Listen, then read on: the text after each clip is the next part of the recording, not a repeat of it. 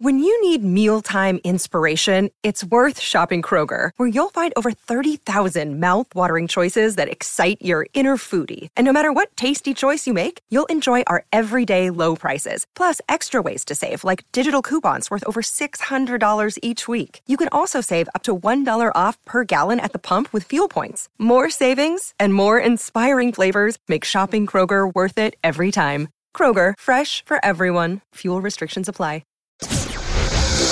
17 weeks, four quarters, 60 minutes, and it all leads up to one winning, winning drive. Welcome back, everybody, to the Winning Drive podcast. I am Reeta Hubbard, the NFL chick, co-host of Reeta and Glenn slash Glenn and Reeta show on 105.7 The Fan, with my guy Cordell Woodland from Shaking It Up Sports and the Ravens reporter for 105.7 The Fan.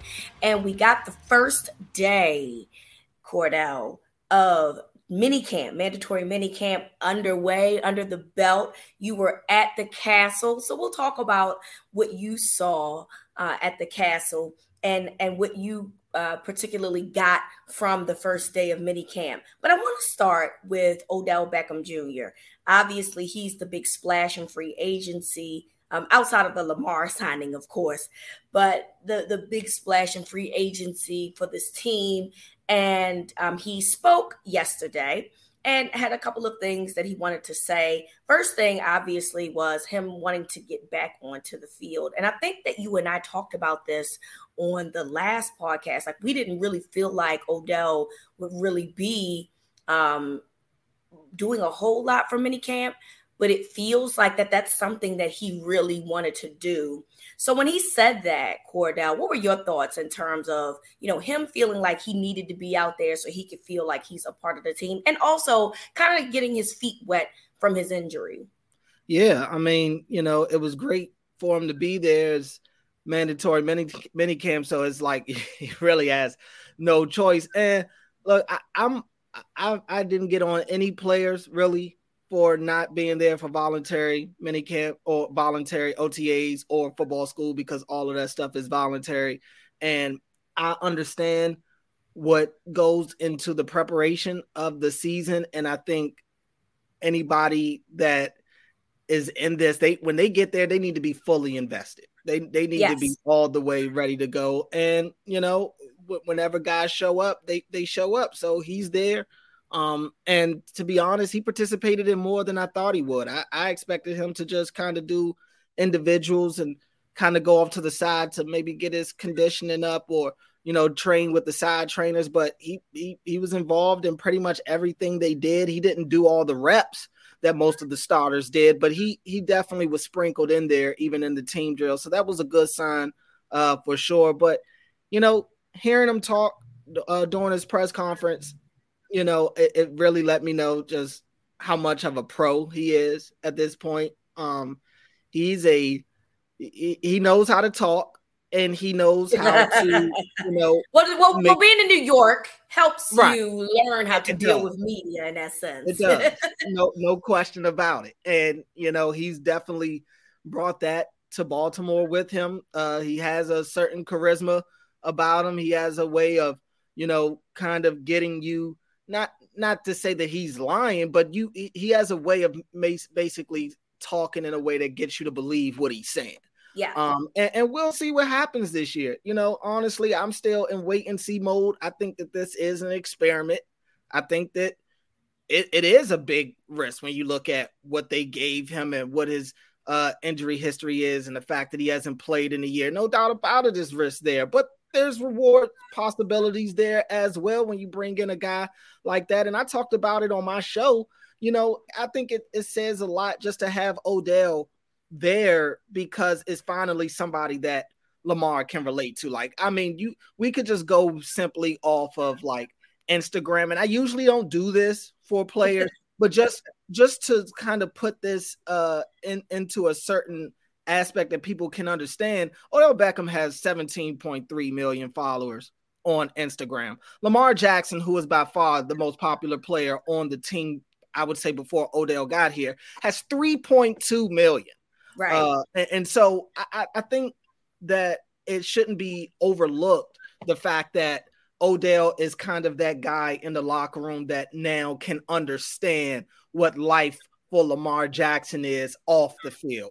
Uh, nobody else in that locker room has been relatable to that to that point. Nobody understands what it's like to be Lamar to go and to not be able to just go to a restaurant. I mean, sure, there are other popular players on this team, like Marlon Humphrey, for instance, Marlon's not necessarily, I think, has to change the way he lives life because his popularity is so big. Lamar kind of has to. Odell kind of has to. So I, I do think it's good that he has somebody that he can relate to, somebody that can understand, you know, what real life for him is like off the field. And uh, uh, Odell talked about being, you know, that veteran presence in the wide receiver room, room and he's got a lot of you know, it, it, may not be something he's proud of, but he's gone through injury problems in the past, something that Rashod Bateman is kind of going through. So he talked about being there for Bateman, being able to be the guy that Bateman can lean on, especially when rehab can kind of uh, be tough.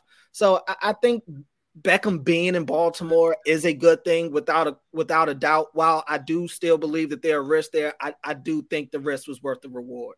Yeah, I agree with you. And I definitely think that this was a much needed presence, particularly at the wide receiver position, which was very young and I don't want to say misguided, but they didn't have the real veteran leadership that they've mm-hmm. had um, since essentially since Lamar's been here. I mean, you know, he he had John Brown, I think his rookie season, but after that, you know, they drafted Hollywood Brown, they drafted Rashod Bateman, and didn't have a real veteran presence. So it's really nice to have a guy like Odell be here, and like you said. Be the person that he is and understanding what that's like, and also being here to help other guys as well. Um, he also also mentioned that he and Lamar are going to um, work out in South Florida leading up to training camp. How did you feel about that? Of course, it, it feels like this is a huge deal because they didn't really do any, uh, they weren't here for OTAs. And it you do feel like you need to start finding a rapport um, prior to training camp. Uh, obviously, we know training camp is also a good tool for that, but it feels like that these two really want to try to make a dynamic here by trying to work out together. Yeah, and honestly, I, this is this is why when people were throwing a hissy fit about Lamar not being at football school and not being there at the start of OTA, this is why I kind of rolled my eyes at those people because you have people questioning Lamar's work ethic, his commitment to the team. And Reeta, if you think about it, historically, Lamar always gets with his receivers in yeah. the season. He yep. always throws with them. So, like, we, are not going to act like we forgot Mark Andrews was right. allowed to wear the chain right. when they yep. went to Arizona a couple of off seasons yep. ago. Like, we're not going to forget that. This, this is what he's always done. I, I yeah. just it's just crazy how when you're going through the contract dispute or when you don't show up to one thing or another, people seem to quickly forget and they'll start making up their own narratives. But I, you know, I, I wasn't surprised to hear that because again, that's what Lamar has historically done. I'm I'm curious to find out who else will be down there. Lamar worked out with Nelson Agholor a little bit before OTAs, uh, if you remember. So I wonder, I, I would imagine Odell's not going to be the only receiver down there. I would imagine Zay is going to be down there as well. We heard yeah. Zay talk about the fact that he and Lamar were going to work together. I think after rookie mini camp, and they both are in South Florida as much as they possibly can be. So I would imagine that uh, Zay will be a part of that group. Who knows who else will be out there? But yeah, it's, it's good to it's good for that to happen because while they're able to get some of those reps in practice, it's it's it's different when you know you're able to work out on your own and you can kind of understand the timing a little better. You can understand tendencies a little better, understand what Lamar, if you're Odell, what Lamar may be looking at and how he may want you to kind of work back to him when he breaks out of the pocket. Those are the things that they can't necessarily just um, lock in on when they're at practice because practice practice is structured. They have a certain uh, uh, schedule that they're going by when they're out there. Todd Monken has certain things he wants to do, but when they're able to work out on with each other, they're able to do more of those uh, in between things that you look at throughout the course of the games. Just just like I said, just understanding tendencies, body language, and routes, understanding when Beckham is going to make his break. So yeah, I, I think it's it's nothing but good for these guys to be on the field with each other as much as possible. And I, one of the big reasons why I, I feel like Odell being in Baltimore could be a positive is because Lamar needs some quarterback friendly wide receivers. Mm-hmm. And Odell historically has been that for his quarterbacks. So uh, I, I'm I'm definitely excited for Lamar to be able to have somebody outside of Andrews that he feels like he can look for when he gets into trouble and depend on for sure. My favorite part about the presser, of course, was you know he had his his uh, City Connect Orioles hat on, mm-hmm. and they, he said he had a team already, but he's excited about the Orioles. And it's very hard to not, you know, obviously, you know, you, you probably see and hear a lot of Orioles stuff going on while you're here. The fact that he's embracing the city so quickly. Um, you know, he was at the the the Gervonta Davis fight and you mm-hmm. know gave him a jersey, and then he has the the Oriole shirt on. I think is something that really resonates with fans. I've seen a lot of people say, I really want to dislike Odell Beckham Jr., which I don't understand why that was ever a thing. Uh, but apparently people just didn't care for him. I got a theory on that. Maybe it's because your girl said he was fine and you didn't like that. but you know, whatever.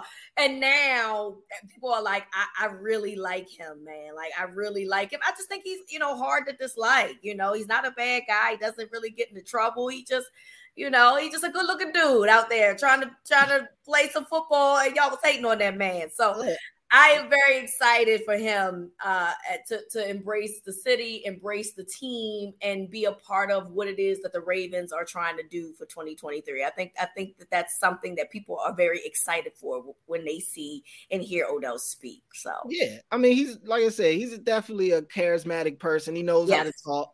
Uh, he he knows how to get you to buy into what he's saying, and he's no fool. He hasn't become pop this this popular by accident. Right. Like said, embracing the city. He understands how to win over fan bases. Uh, that that's something that he's been able to do at every stop he's been at. So you know, this is this is just a part of being a professional. You know, it's not just the on the field aspect, and that's one of the things about Odell that has allowed him to reach the fame that he has that he's reached. He has fans that go beyond football fans.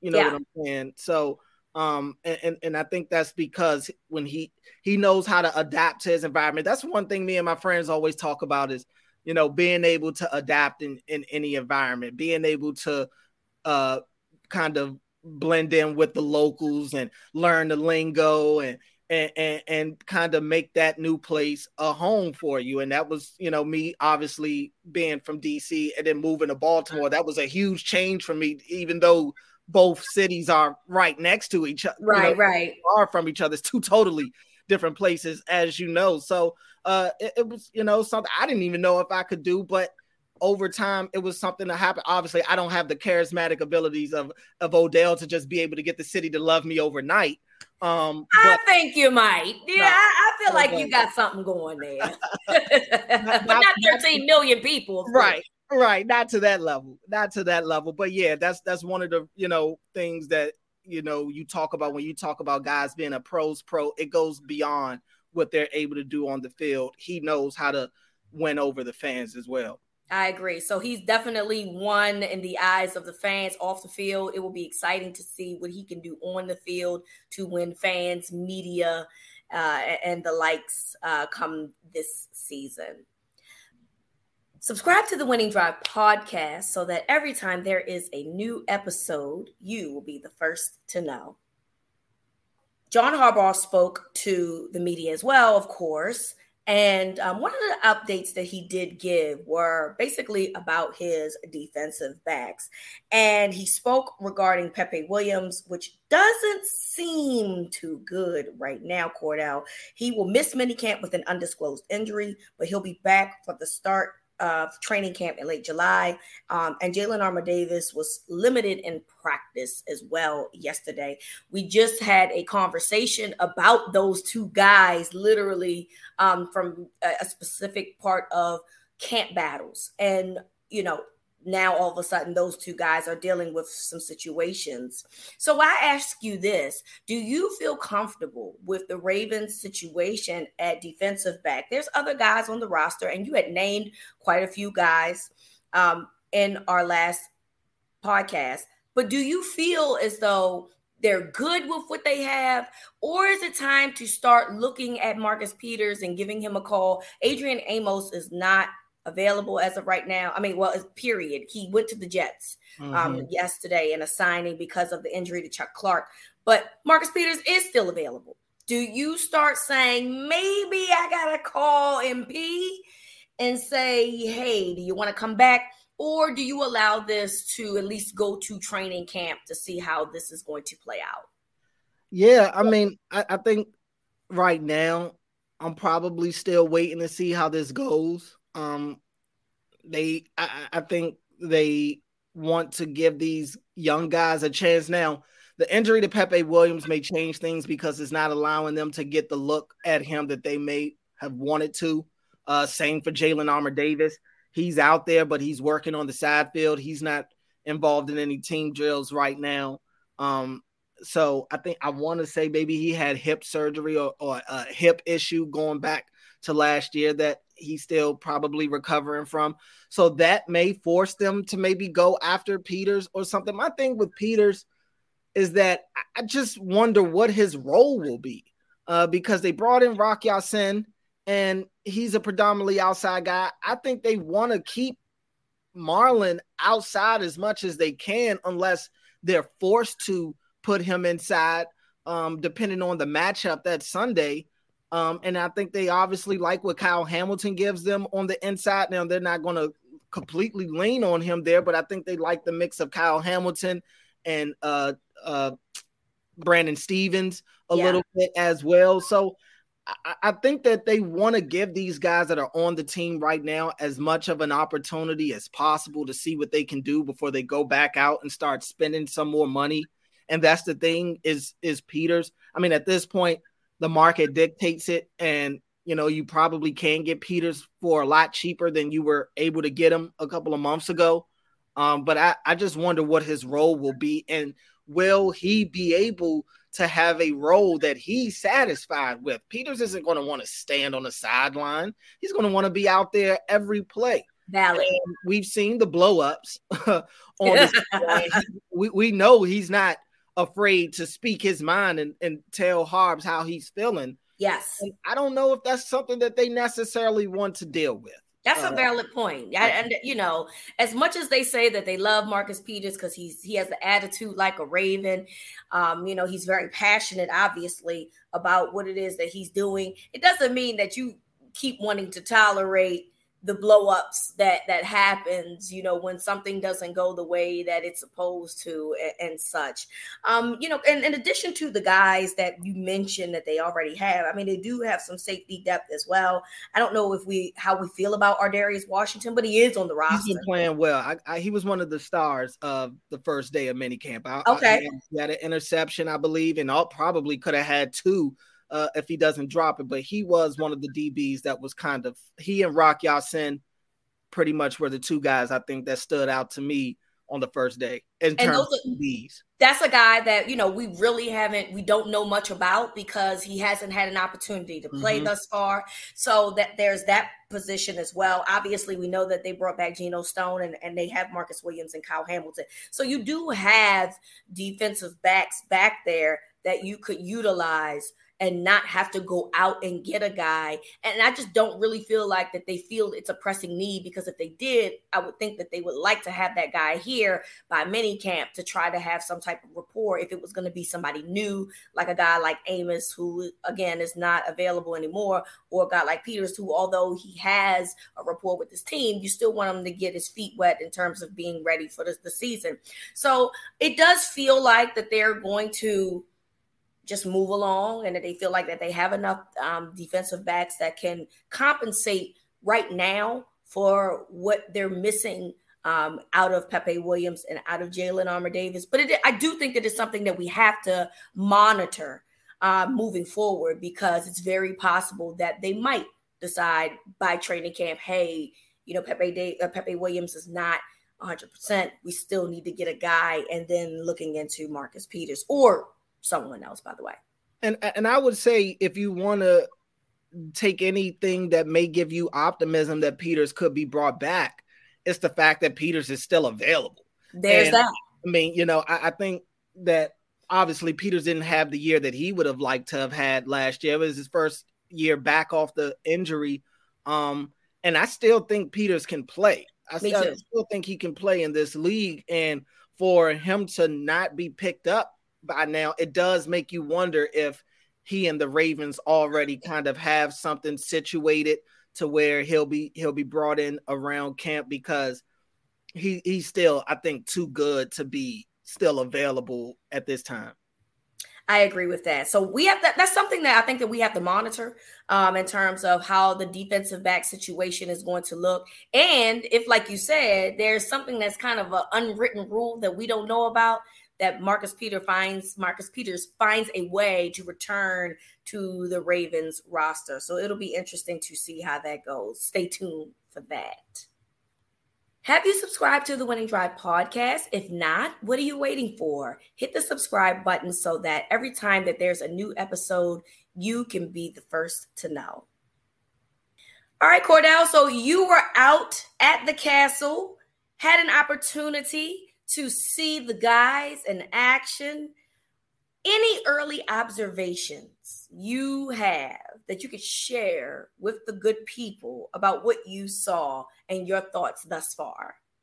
Yeah, I mean, you know, I guess my first observation were the guys that weren't there. And Dobbins was the first surprise because Which is funny, right? Yeah. And I don't mean to cut you off. No, no. But we talked about a soft holdout, which they're saying it's a soft issue, a soft, soft tissue, tissue a soft tissue issue, mm-hmm. which is very possible. Mm-hmm. But I do think that that is interesting that he is not playing as of right now. So I, I apologize for the interruption, but that that's something that stuck out to me being as though that's a conversation we literally just had right days and, ago. And honestly, I mean, I don't know which one is necessarily worse. Is it even if it let's say it is the it is a soft tissue injury and it's something like a hamstring or something. That's not good uh, right. because hamstrings can flare up and you are really you don't know when you're kind of out of the woods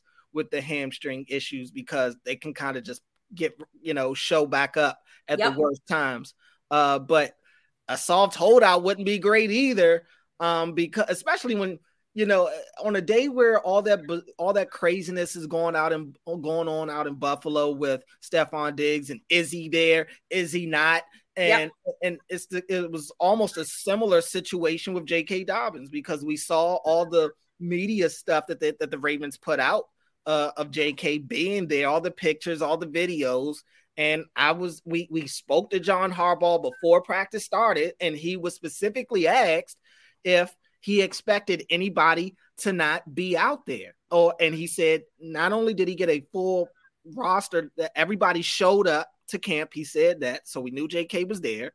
And but he also said that he wasn't expecting many people to have limitations. I asked him about Bateman specifically, and that's when he told us about Bateman getting a cortisone shot. So we figured we wouldn't see Bateman out there, even though he was on the field, just not practicing. Right. Uh, it was a surprise to not see J.K. Dobbins out there. And I'm hoping out of the two bad options, whether it's injury or him doing a hold in, um, I'm hoping it's probably the injury more than the hold in, just because I don't understand what he would have to gain from holding in. You he doesn't have any leverage in this situation. It, it's just a fact. He doesn't have any leverage.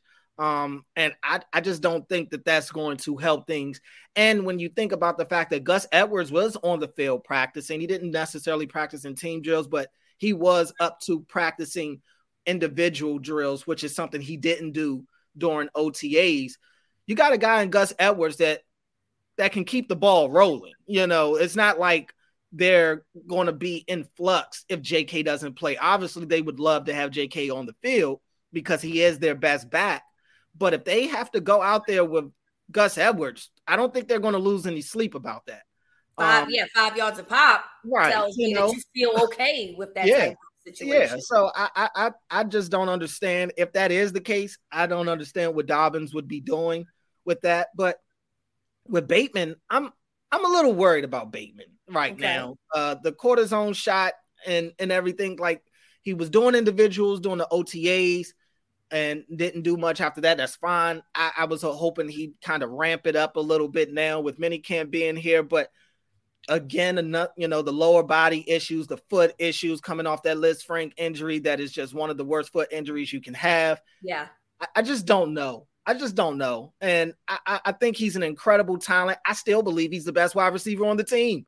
And you're in a situation already now with Dobbins in year four where you blinked in his year four and you really don't fully know what you have in Dobbins. You know what his potential could be, um, but you don't fully know how good J.K. Dobbins can be because you haven't really been able to see it on a consistent basis. It's the same thing with Bateman, and his first hurdle needs to just be making himself available, being right. able to be on the field consistently. So I'm a little worried about that. Hopefully, it turns out to not be a big deal, but um, just given his history to this point, I'm I'm I am a little concerned. But in terms of observations, um, I saw, you know, it.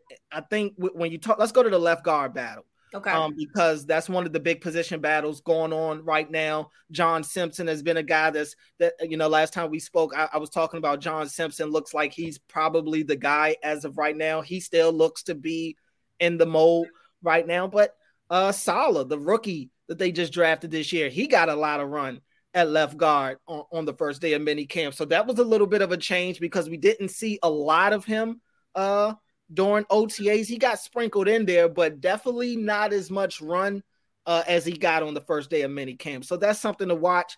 Um, Ben Cleveland just doesn't seem like he's a part of the conversation for the left guard spot. They, are throwing him out there at tackle, but I, I, mean, it feels this feels like we're at the end of the road here. Yeah. I could I could be um, being very dramatic right now. I'm not sure, but it just feels like we're at the end of a road here and that he's not going to make it past training camp.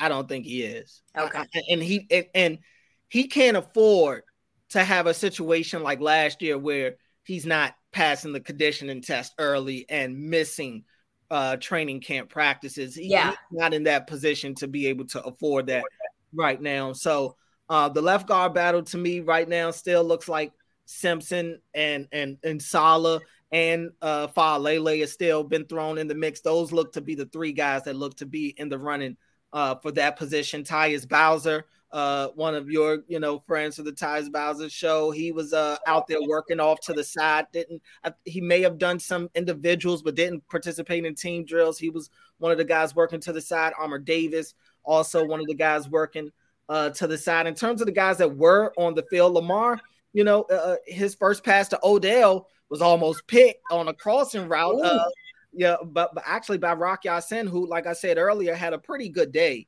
Um, but all in all, he and Odell did connect on a couple of slant routes. Odell showed the ability to win early in his routes, which is something that has been a consistent thing with him throughout his career. Um, so that was good to see. Uh, Mark Andrews, of course, flashes multiple times yesterday. There was a play where you got where I got to see how comfortable Lamar is starting to get um, with being able to make adjustments at the line of scrimmage. He saw Mark Andrews lined up one on one with Patrick Queen, and I'm taking that all day, baby. Oh yeah, yeah. And, and, and, obviously.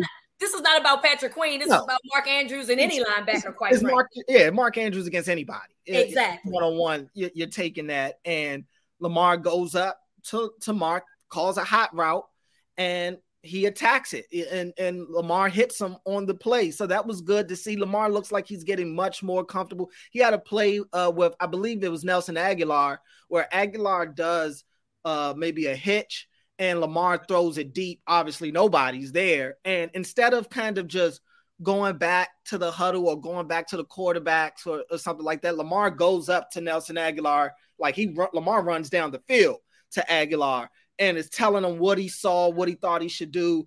And you could see Agholor kind of shaking his head in agreement, like, you know, okay, I, I, I got you. So to see Lamar do that was was good to see. I think Todd Monken and the way he coaches those guys out there and the way that he stays on everybody on every little thing after each play, I think that's starting to rub off on on Lamar a little bit. Instead of letting some of those mistakes fly, they're trying to correct them right then and there. That's a change uh, with them from practices in years past.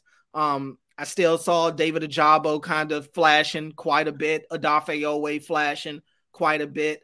Um, Justin Madubuike had a couple of nice plays where he's blowing up run plays in the middle uh, as well. But Nelson Agholor, flat, he was he was one of the guys that they targeted a lot yesterday. Uh, Charlie Kolar, another one. I think Kolar, interesting. He he has to get on the field in some way, shape, or form. He's not the most athletic guy that you'll see. You'll watch him running out there, and it may look like he's running in slow motion sometimes, but it, it it's almost like it's a part of his skill set. Like he's luring you to sleep, and he just ends up open, and he's got maybe the softest hands on the team. He doesn't drop anything. Not not to not that he's going to be this guy, but when I hear you talk about him, it sounds like Nikola Jokic to me. I mean, like you know, you you saying that he don't really look like he, yeah. he's going to do nothing, and then boom, he does something. He does. So. He does. Now I don't know if he has much YAC ability. Yeah. Uh, but he's a guy that can get open, and I think he he's a guy you can trust. He he he has great hands. He has a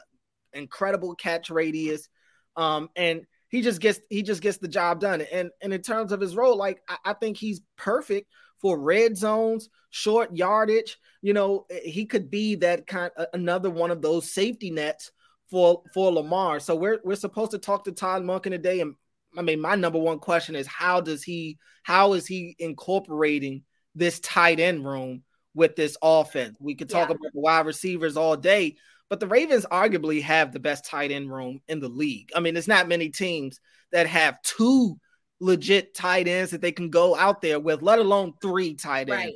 that right. they can play on a weekly basis. So that that's definitely one of the things I'm looking for.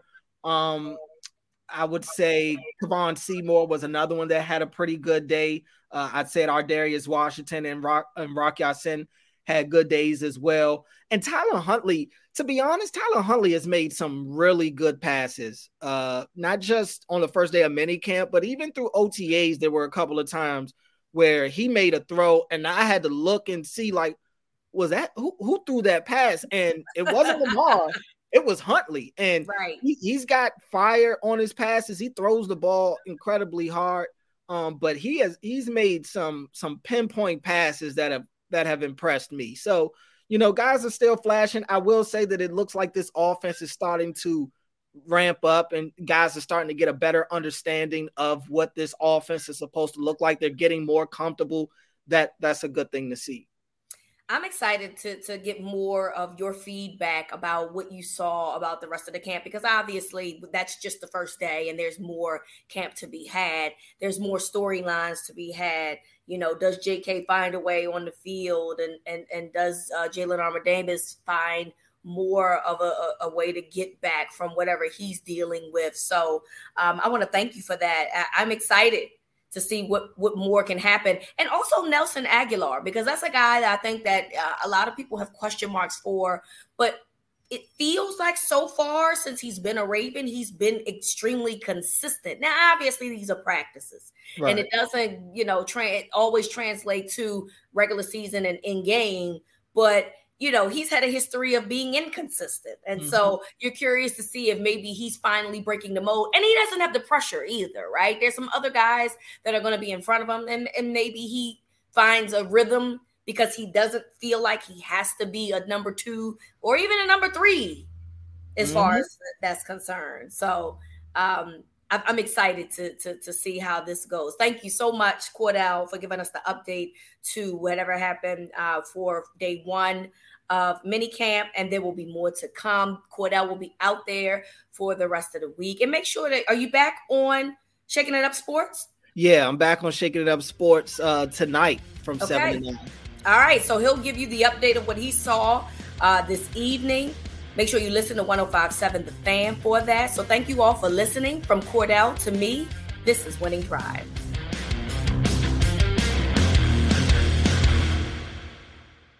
Twenty four hundred Sports is an Audacy company.